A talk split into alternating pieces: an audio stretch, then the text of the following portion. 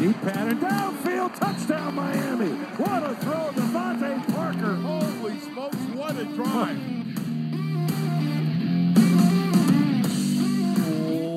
What is up, Dolph fans, and welcome to the Drive Time Podcast, part of the Miami Dolphins Podcast Network, covering your team, your Miami Dolphins. How's it going, everybody? I am your host, Travis Wingfield, and as always, each and every single day, I am here to bring you your daily dose of Miami Dolphins football. And on today's show, you know what time it is. It's Deep Dive Wednesday. So we're going to open up the analytics. I want to take a look at the difference between Miami's successful offensive drives and the ones that end without points. So we'll pull back the kimono there. We'll continue our week long celebration of Don Shula and hear from resident football historian and defensive coordinator Josh Boyer on the legendary Miami Dolphins coach. You will not want to miss that. And we'll finish up by breaking down Byron Jones's game on Sunday, as well as the Sunday night post-game show with yours truly, Seth Levit and OJ McDuffie. We talked about that and the Dolphins' defensive showing in that game from the Baptist Health Studios inside the Baptist Health Training Complex. This is the Drive Time Podcast. It's another Miami Dolphins. Come celebrate the life of Don Shula on Saturday at 4:30 Eastern at Hard Rock Stadium. The free event is open to the public and will feature remarks from the Shula family with panel discussions from several Dolphins alumni. Attending fans will also receive a special commemorative Don Shula 347 patch, which of course signifies his NFL record 347 wins as a head coach. Registration is now open at dolphins.com slash Don Shula. The Dolphins' offense, going into the deep dive portion of the podcast already, let's crank this thing up, has been on the field for 31 drives this season. And I wanted to take a look at the differences between when they scored points or were in position to score points on drives compared to those possessions in which they didn't score points, so ending in turnovers or kicks, or I guess punts. And so I wanted to look at that and how the differences between those two things occurred. And on seven of the 31 possessions, the defense was not the only factor contending against Miami in terms of trying to stop them. The clock was the other factor in those instances. End of half, end of game, behind on the scoreboard, forcing the Dolphins' pace or forcing their hand to go up pace and not necessarily up tempo, but just to play with the mindset that we need points and we have to get them fast, which of course can minimize a couple of things, right? Minimizes the short passing game to an extent. There was plenty of passes within these these research projects I did throughout the course of the day on Tuesday to find these statistics where they were still checking the ball down, like on the first drive following the Raiders' 11 point lead in Las Vegas on Sunday. There were some short passes behind the line of scrimmage to Will Fuller, to Jaylen Waddle, some check down stuff to Myles Gaskin, and then even after Miami scored that field goal to get to within eight and getting the football back with roughly six minutes to play, the same thing. There were still some short passes. So it doesn't completely negate that element of the offense, but it certainly creates a level of urgency, which the Dolphins and all teams will have urgency on every drive. But there are certainly moments within the game where the urgency is heightened. And those moments, I thought, with the way this Dolphins successful scoring drives compared to the ones they don't score on, with the two of those things kind of being the most notable factor between those two differences, I wanted to go ahead and take a look at it. So, on five of those seven possessions where the clock was really up against Miami. And even there was a six that produced a missed 48 yard field goal on Sunday from Jason Sanders at the end of the first half, which we know is well within his range. So, really, in position to score on six of the seven drives in which the clock was a factor. And those drives were halftime against the Patriots because the other possessions in that game for Miami did not require any sense of urgency is the wrong word to use there, but requiring the team to have to know that they have a finite amount of time to execute what they have to execute. So the end of the first half in the Patriots game was the only instance in which that occurred because Miami had the lead from the opening drive of the third quarter in that game. And then obviously in the first half, you don't have to contend with that unless you're way behind the scoreboard, which again, they never trailed in that game at all. Or did they? No, they never trailed in that game. So there was no instances besides the end of the first half in that game. Buffalo game, same type of story. Obviously, after going down 14-0 and then late in that game down by a few touchdowns, you you crank it back up. But since that game kind of got out of hand, the only drive that really applies in that one, again, the end of the first half against the Buffalo Bills. And then after Las Vegas took their 25 to 14 lead, the 11 point lead with roughly 13 minutes to go, knowing you need two scores, you're going to have to probably you might give up some more points again to the opposing offense because they're so hot and they were just continuing to find success in the passing game for that Raiders offense. I considered all the rest of the drives in that game for Miami up against the clock. 11, 11 points down, a quarter to play. You, you kind of have to kick up the urgency, and that continues obviously into the overtime period, down by three, and contending with the fact that the clock expires and you could be forced to situ- in a situation where you're looking at a tie game or possibly losing at the end of that game. So those are the drives we looked at, and on those seven possessions, Miami scored or was in position to score on six of those drives. The other 24 offensive starts for Miami produced only three scores all season. They were all touchdowns, the opening drives of the first half and second half against New England, and then, of course, the 34 yard drive after the turnover on downs in Las Vegas in the first quarter in that game. Those three drives produced touchdowns. The other 21 drives for Miami that were in regular parts of the game and, you know, not necessarily scoreboard or down and distance dictated, those drives did not produce any points. They ended in turnovers or punts. So, what's the difference? What's the difference between those two factors of offensive possessions? The most significant contrast came via average depth of target in the passing game. And it's hardly rocket science, right? Contending with the clock changes your offensive approach. It removes the running game, it increases your attempts to the perimeter, and the requirement that you have to have chunks of yardage and you can't do a three or four yards in a cloud of dust at a time and march down the field and eat the entire clock because you're playing against the clock. So on the seven drives up against the clock, Miami's average depth of target is 11.1 yards down the field. The other 24 possessions produced a depth of target of 4.9 yards.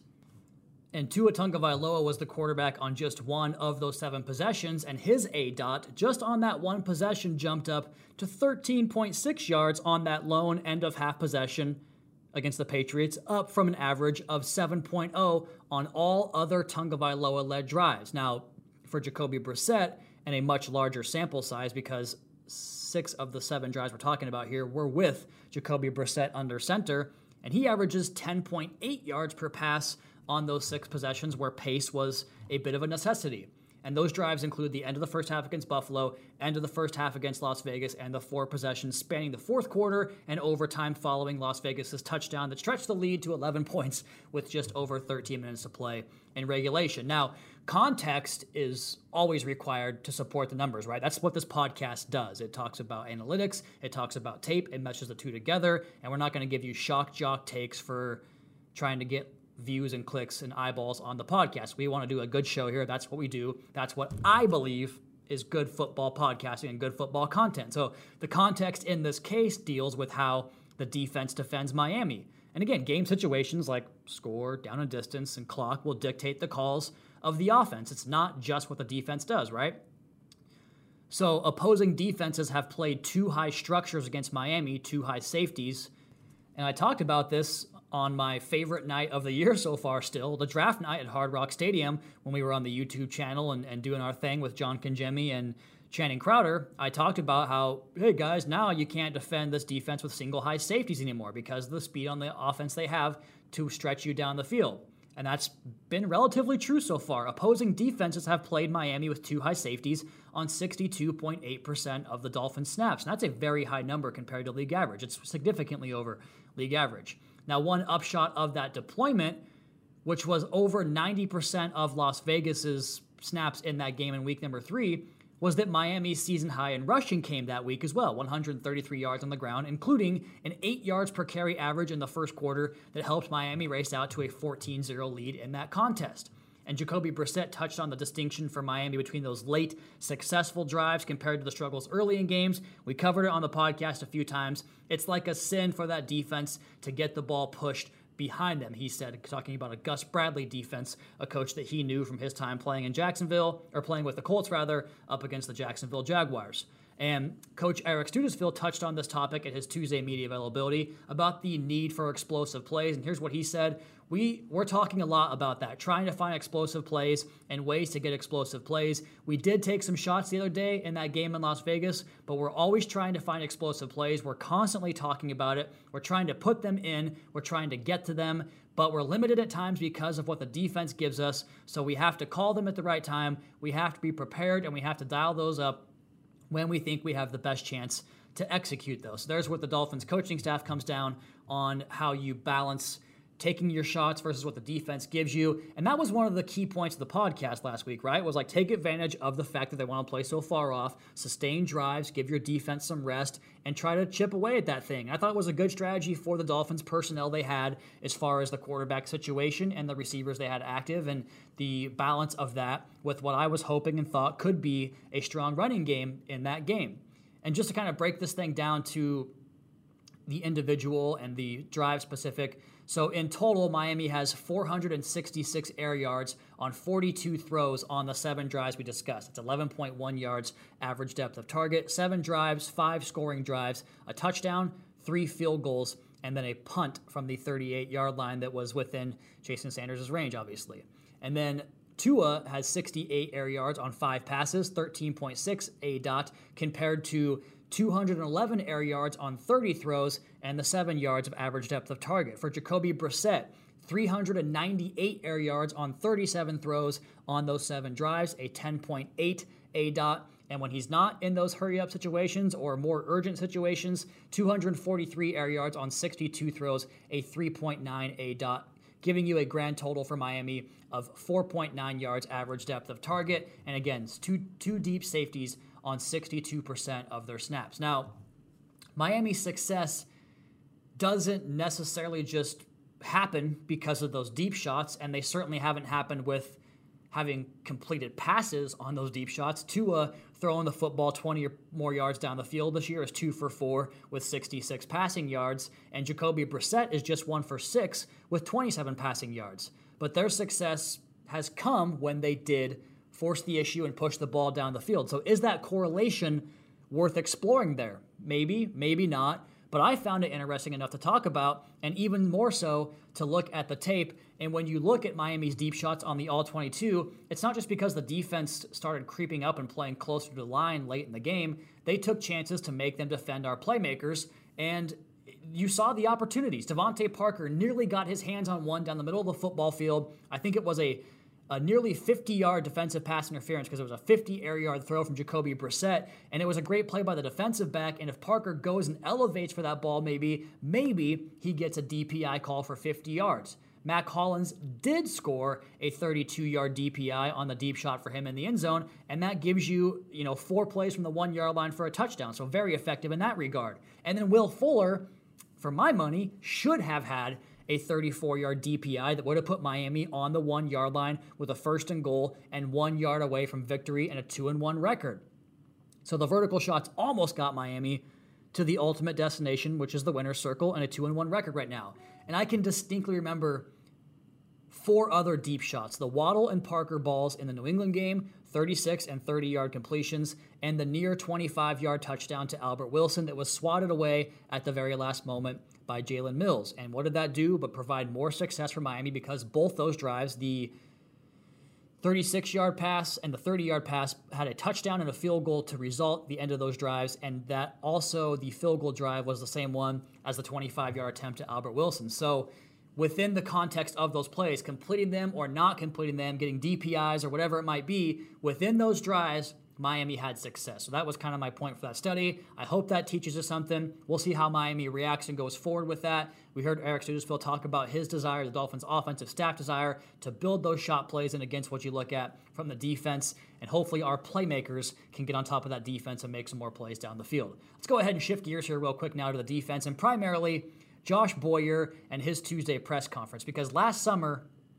when legendary Dolphins defensive coordinator Bill Arnsparger, who I don't think gets enough credit from the fan base, maybe they do, maybe I haven't heard enough of it, but this is one of the greatest DCs of all time. And last year he was rewarded for his work in football with the Dr. Z, the Paul Zimmerman Lifetime Achievement Award as an NFL assistant. And Boyer detailed last summer his appreciation for not just Bill Arnsparger, but the history of the game and the fact that he read Bill Arnsparger's book, which is titled Bill Arnsparger's Defensive Football Coaching. Easy enough, coach. We appreciate the simplicity in the title, save the complex stuff for what's inside those covers. And, you know, he's not just a Coach Boyer, I should say, is not just a master of modern defense, but those that paved the way before him. Here's what he said last year. I went back and found the quote. I was really excited about the fact that uh, just so happened that Bill Arnsparger was awarded the Dr. Z Award this year, which I think he is more than deserving. Arnsparger's book is one of those, if you have pretty good knowledge, you'd think it's a good book. If you're a little bit novice in it, it can be a tough read. I think there's things you can pull from everything. End quote there from Josh Boyer. So naturally, we had to ask Coach Boyer, I did, to weigh in on his memory of the NFL's all time winningest head coach, who actually wrote the foreword in Bill Arnsparger's Arnsparger's coaching defensive football. Let's go ahead and roll Coach's 2 minute and 57 second history lesson on Don Shula and his connection to Miami's legendary Hall of Fame coach.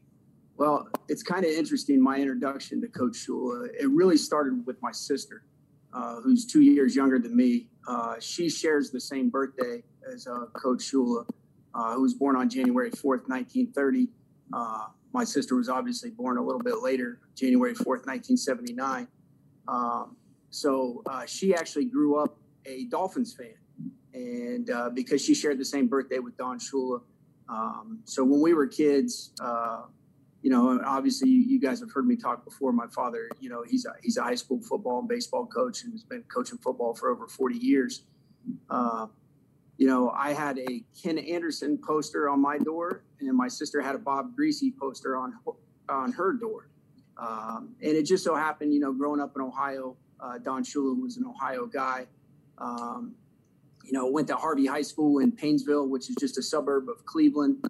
Uh, he went to John Carroll University, which uh, was in the same conference as Muskingum College, where I went to school. And um, so, you know, every time that we traveled to John Carroll, you'd see, you know, the Don Shula uh, athletic facility there at John Carroll. Uh, and then I think, you know, the historian part of me really loves uh, Coach Shula's story uh, because obviously he was uh, drafted in the ninth round by the Cleveland Browns. Uh, he played halfback at John Carroll, and then it, Paul Brown ended up moving him to defensive back, and um, you know, which and then obviously Coach Shula had a defensive background from from there on out. But really, you know, when you look at Paul Brown's legacy and the number of people that you know that he's had a hand on, and obviously, you know, Chuck Noll was there too, which Coach Shula, uh, you know, coached with Chuck Noll as well. And, you know, those are two Hall of Fame coaches. And interestingly, uh, Coach Shula was uh, inducted into the Hall of uh, Pro Football Hall of Fame in 1997. That's the same year my sister graduated. So, um, you know, there, there was a little bit of characteristics there. And then I would just say, you know, Coach Shula's ability um, to maintain, uh, you know, winning seasons I, I, believe in his coaching career, he only had two two losing seasons, and I, I, know he was very successful with the Colts. He was very successful here in Miami, and then obviously he really spent, um, you know, even when he was done coaching, he spent, uh, you know, about 50 years in the Miami organization. So uh, I think it's awesome uh, that they would celebrate his life and uh, his legacy to pro football, his legacy to the Miami Dolphins. And obviously, there's not enough good things that you could say about him it's just kind of an interesting fact that, you know, my introduction to him basically started with my sister having the same birthday. Did you ever think you'd get that much Don Shula facts about his high school, where he graduated, what conference he was a part of in high school? Fantastic stuff there from Josh Boyer, and you can see the love he has for the sport, for the history, and for the modern day of NFL. So come celebrate the life of Don Shula on Saturday at 4:30 at Hard Rock Stadium. The free event is open to the public and will feature remarks from the Shula family with panel discussions from several Dolphins alumni. I've seen that list. It is long, it's extensive, it is impressive. Attending fans will also receive a special commemorative Don Shula 347 patch. Registration is now open at dolphins.com slash Don Shula. We're going to roll the outro here in just one second and then play the post-game segment post game show segment talking about Byron Jones. But real quick on the Byron Jones thing, had a chance to look at his all 22 against Darren Waller on uh, this Tuesday and, and, really focus on his game. I watched the game again on Monday and then focused on Byron Jones on Tuesday. And just the variety of things he can do from a coverage standpoint is what really stood out to me in terms of playing off, playing up on the line, attacking the point on bunch or stack, or flipping the hips inside, outside, dealing with multi-move routes from Darren Waller, run undercutting crossing routes, getting over the top on stick routes, not getting his you know the backhand on the back of Darren Waller to turn him and get that pass interference, running up the sideline and contending with high footballs against a player who has made a career so far of mossing individuals. That PBU he had was so impressive inside hand jam, playing off coverage, mirroring the coverage. I, he just did a little bit of everything on that tape. It was so damn impressive. I hope you guys can get a chance to go back and watch the All 22 and keep an eye on 24, moving all about the formation, inside, outside, slot, nasty splits, perimeter, wide, plus splits, negative splits, whatever it was. He was all over the field and he had himself one hell of a football game. And frankly, I think he's been really good all season long so far here for your Miami Dolphins. With that in mind, we're going to go ahead and play the post-game show segment just after this. But first, Caroline, Daddy is coming home. You all please be sure to subscribe to the podcast on Apple Podcasts. Leave us a rating, leave us a review. You can follow me on Twitter at Wingfield NFL. Follow the team at Miami Dolphins. Check out the Fish Tank podcast. They have the Kendall Langford episode up right now. You won't want to miss that. Check out our YouTube channel for all the media availabilities and Miami Dolphins content, including Dolphins Today with me and Joanna Torres. And of course, MiamiDolphins.com. We have the top news story up there for you guys right now as well. Until next time, fins up. And guys, we almost had a chance to come away from this game with lots of positives because we almost had a victory at the end of it, maybe even a tie there at the end, but it doesn't go out that way. Dolphins fall 31 to 28 to the Las Vegas Raiders, and there was a lot of kind of unique happenstances in this game. And that's how we're going to kick off this next segment, talking about some things we can take away positively going forward, things this Dolphins team can possibly sustain that we saw today. And one of those things comes from OJ McDuffie here with regards to how we covered on that back end juice. You saw something that we were pointing out all game long. Dolphins did something different on Darren Waller this time around. Yeah, you know, remember last year how uh, Rowe was on him a lot and, and, did a good job, but Rowe just made plays and, and Carr made some throws that, you know, kind of exposed him. So this game, you you you can see that we play a lot of man to man. We played so much man to man, and that's a lot of the reason that Jevon Holland was so deep too, because we're playing man free a lot. So you got a guy playing center field where everybody underneath is is uh, you know playing man to man. But we saw that this time they went with Byron Jones on Waller, and he did a pretty good job. I mean, Waller had a decent game, five catches for 54 yards on seven targets. but We also saw some PBUs from him. I wish we can get some, some interceptions from him every once in a while, you know. And they put you know, they put Xavier Howard mostly on Ruggs. You know, Ruggs had a nice game. He had a big play of 23 yards, but for the most part, he was under control. So I mean, it was nice to see that you know they've got that game plan. But now remember this: now we the amount of man we play, you're going to see a lot of picks, a lot of rubs, and we saw guys trying. You saw sure we, did. saw the Raiders trying to do that a lot. You know, trying to run some pick plays, natural pick plays. Uh, I thought the guy that really killed us more than anybody was Renfrow. you know, he he seemed to move the chains a lot and working on the inside. So I was working against guys, you know, you, you know, you know, like that from the inside that we we, we have in guarding. Um, so I don't know, Travis. I mean, I, I think it's a great game plan, but I think moving forward, they're going to still work these inside guys more than anything. I don't know if we're going to run. How many tight ends do we have? You know, I haven't really done my my scouting report on Indianapolis yet. If we have to worry about putting our best cover guys on their tight end or not, not. You know, I know they're probably. There's not a whole lot like this guy. No, uh, there's not. There's only a few in the league like that guy. Or so. like this offensive compliment. I Correct. Mean, Fair point. Correct. But I think that no matter what, we're going to continue doing what we do best, and that's play man-to-man defense. We'll put our best guys on their best guys, or you know, our next guys on some of the guys that can, you know, kind of kind of move the chain kind of guys. But I love the fact that you know Byron was up to the challenge. I love the fact that X is up to the challenge. Now we have to figure out a way to keep him under 386 yards next time, even oh, though it was man. more of a again, a bend but not break kind of thing. It wasn't like long touchdown passes or anything like that from Carr. But at the same time, though, man, the, the those drives chunk plays, kept, those chunk plays kept happening, and the drives kept continuing could not get off the field. Yeah, I was just so intrigued by that matchup because, like you mentioned last year, it was Rowe on Waller almost exclusively, and we saw Eric Rowe match up with uh, Foster Moreau, tight end number two there for the Raiders, and he had that push off on the offensive pass interference. And Rowe was also in there rushing the passer, sticking his face in the fan against the running game as well. So they had different ideas, and I'm so intrigued by this, Seth, because Darren Waller came into this game with 26 targets, which led the National Football League, receivers, tight ends, running backs, or otherwise. He was I'd keep throwing to him if he was on my squad. But what did we always hear? And I, I hate making these references because Brian Flores is not Bill Belichick. He's not a Patriots employee. He hasn't been for a long time. But what was the number one thing the Patriots always did well? They took away your Take away what you do best, for sure. And the Raiders, all you know, damn to hell, they were going to throw the ball to Darren Waller in the first two games, regardless of what the opposition did. But here comes Miami, and all of a sudden he's got you know, relatively speaking, for his usual production, has the clamps put on him. But that's where Jon Gruden, I thought, really had a hell of a game because OJ talked about it with Hunter Renfrow.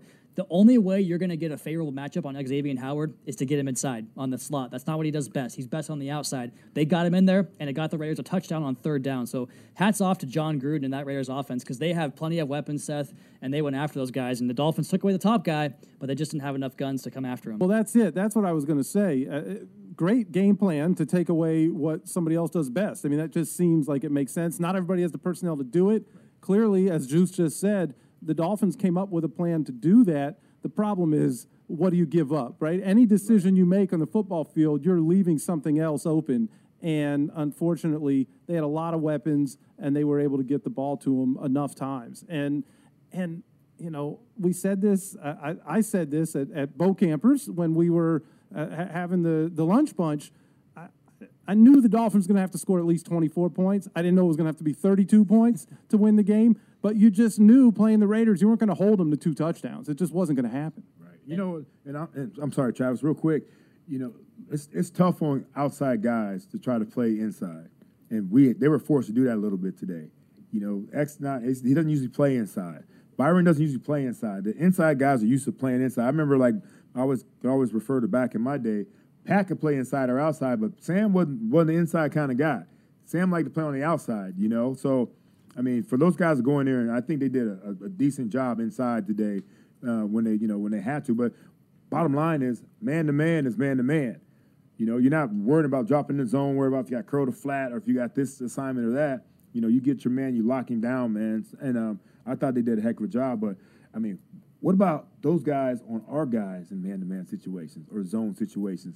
I didn't see a lot of separation again today. And that's I don't know if it's design. You know, That's what I was going to ask. What is it, Juice? Yeah. Because uh, you know the athletes are there, I, and I know, and you probably aren't going to want to call anybody out. I know that route running was something that you took to heart, and you come from a long line of Nat Moore before you, right? Or actually Duper Clayton and Yeah. Nat Moore before you. Nat, who learned it from from uh, Warfield. Yeah. Route running is something that that is critically important to you. I know you joke about sometimes you have to when you don't have the speed or size. You Right. better be a good route runner and have great hands.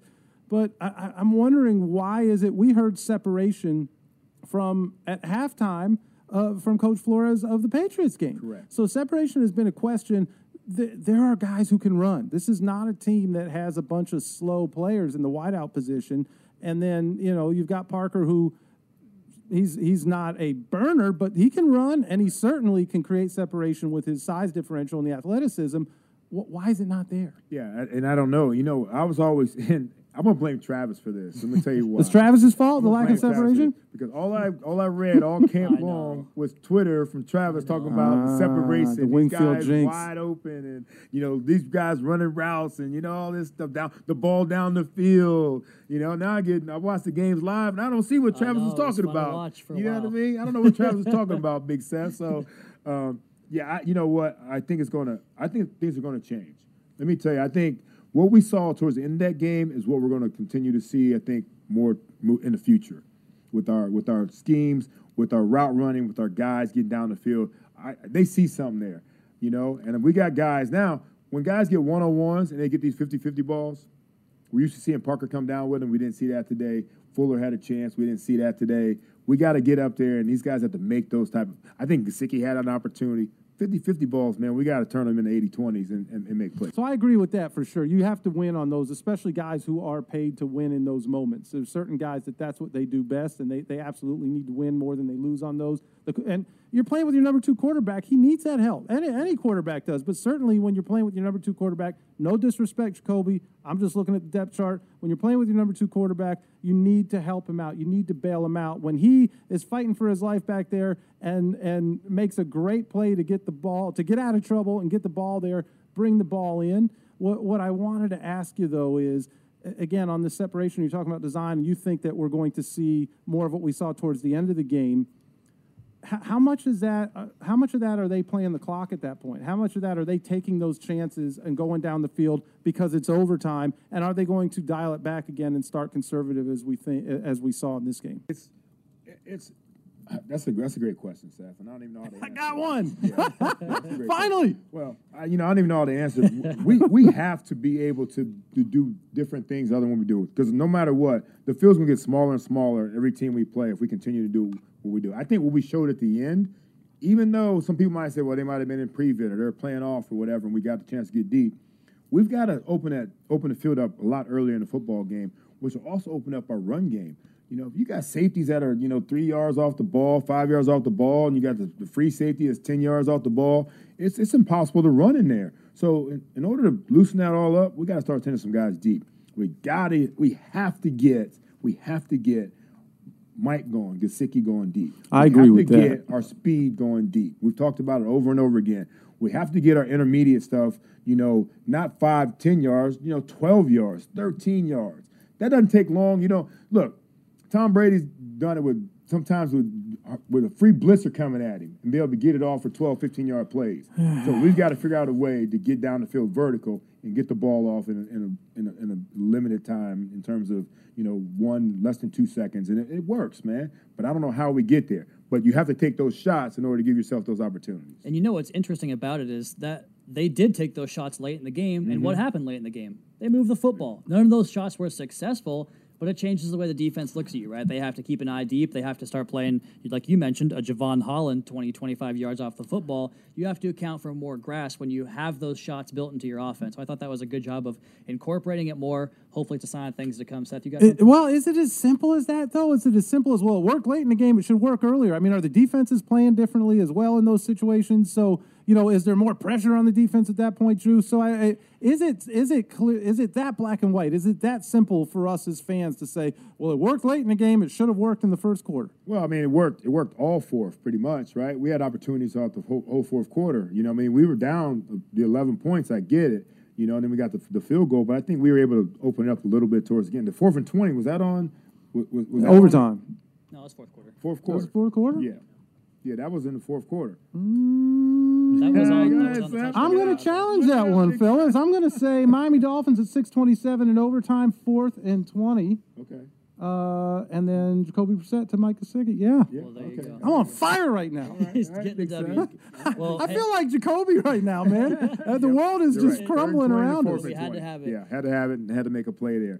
I think um, even in that play right there, I mean, it's going to be a little. They're going to be a little bit off on fourth and twenty, of course. Right. But same time, though, man. I mean, in that last drive, in the, the eight minute drive, I mean, the uh, 82, 80. Jeez, OJ, relax, calm down. Deep breaths. The, the 82 yard drive. Yeah. You know, I think we had some opportunities to get the ball down the field then too. And I wanted to make this last point here because we talk about play calling and you, you know Coach uh, Coach O, as it were, on the uh, sideline at the junior football games. There were some moments in this game that I thought they had some great calls. A two point conversion call, Will Fuller's wide open. You'd love to see that. Third and seven rushing play for Myles Gaskin springs a big leak. What a great call that was, knowing you're in four down territory. And again, you know, Juice is talking about picks all day long. The Raiders running pick plays, rub plays, and you talk about Coach O trying to think of things to sequence as a play caller in, in, in junior football. The swing pass to Myles Gaskin, I thought, was a great example of play sequencing because early in the game, Mike Gesicki runs a hookup route and Gaskin has the swing route. And I'm saying, get the ball to Myles. And you guys are saying, no, take the completion. And I was like, I want the ball to Myles. they came back with that same look and hit it, or, well, they didn't hit it, but they had it open Right. and had a chance to hit a big play up there as well. So there were some moments where I thought you could take away some encouraging stuff as far as the Dolphins' play sequencing and their offensive structure. Speaking of takeaways, here, do, do we have to go to break, Travis? Let's come back. All right, we'll go to break. Final score. God, Las Biff is killing me. Every time I'm starting to feel it. Raiders 31, Dolphins 28. You're listening to the fifth quarter post game show on the Miami Dolphins radio network brought to you by the Palm Beaches.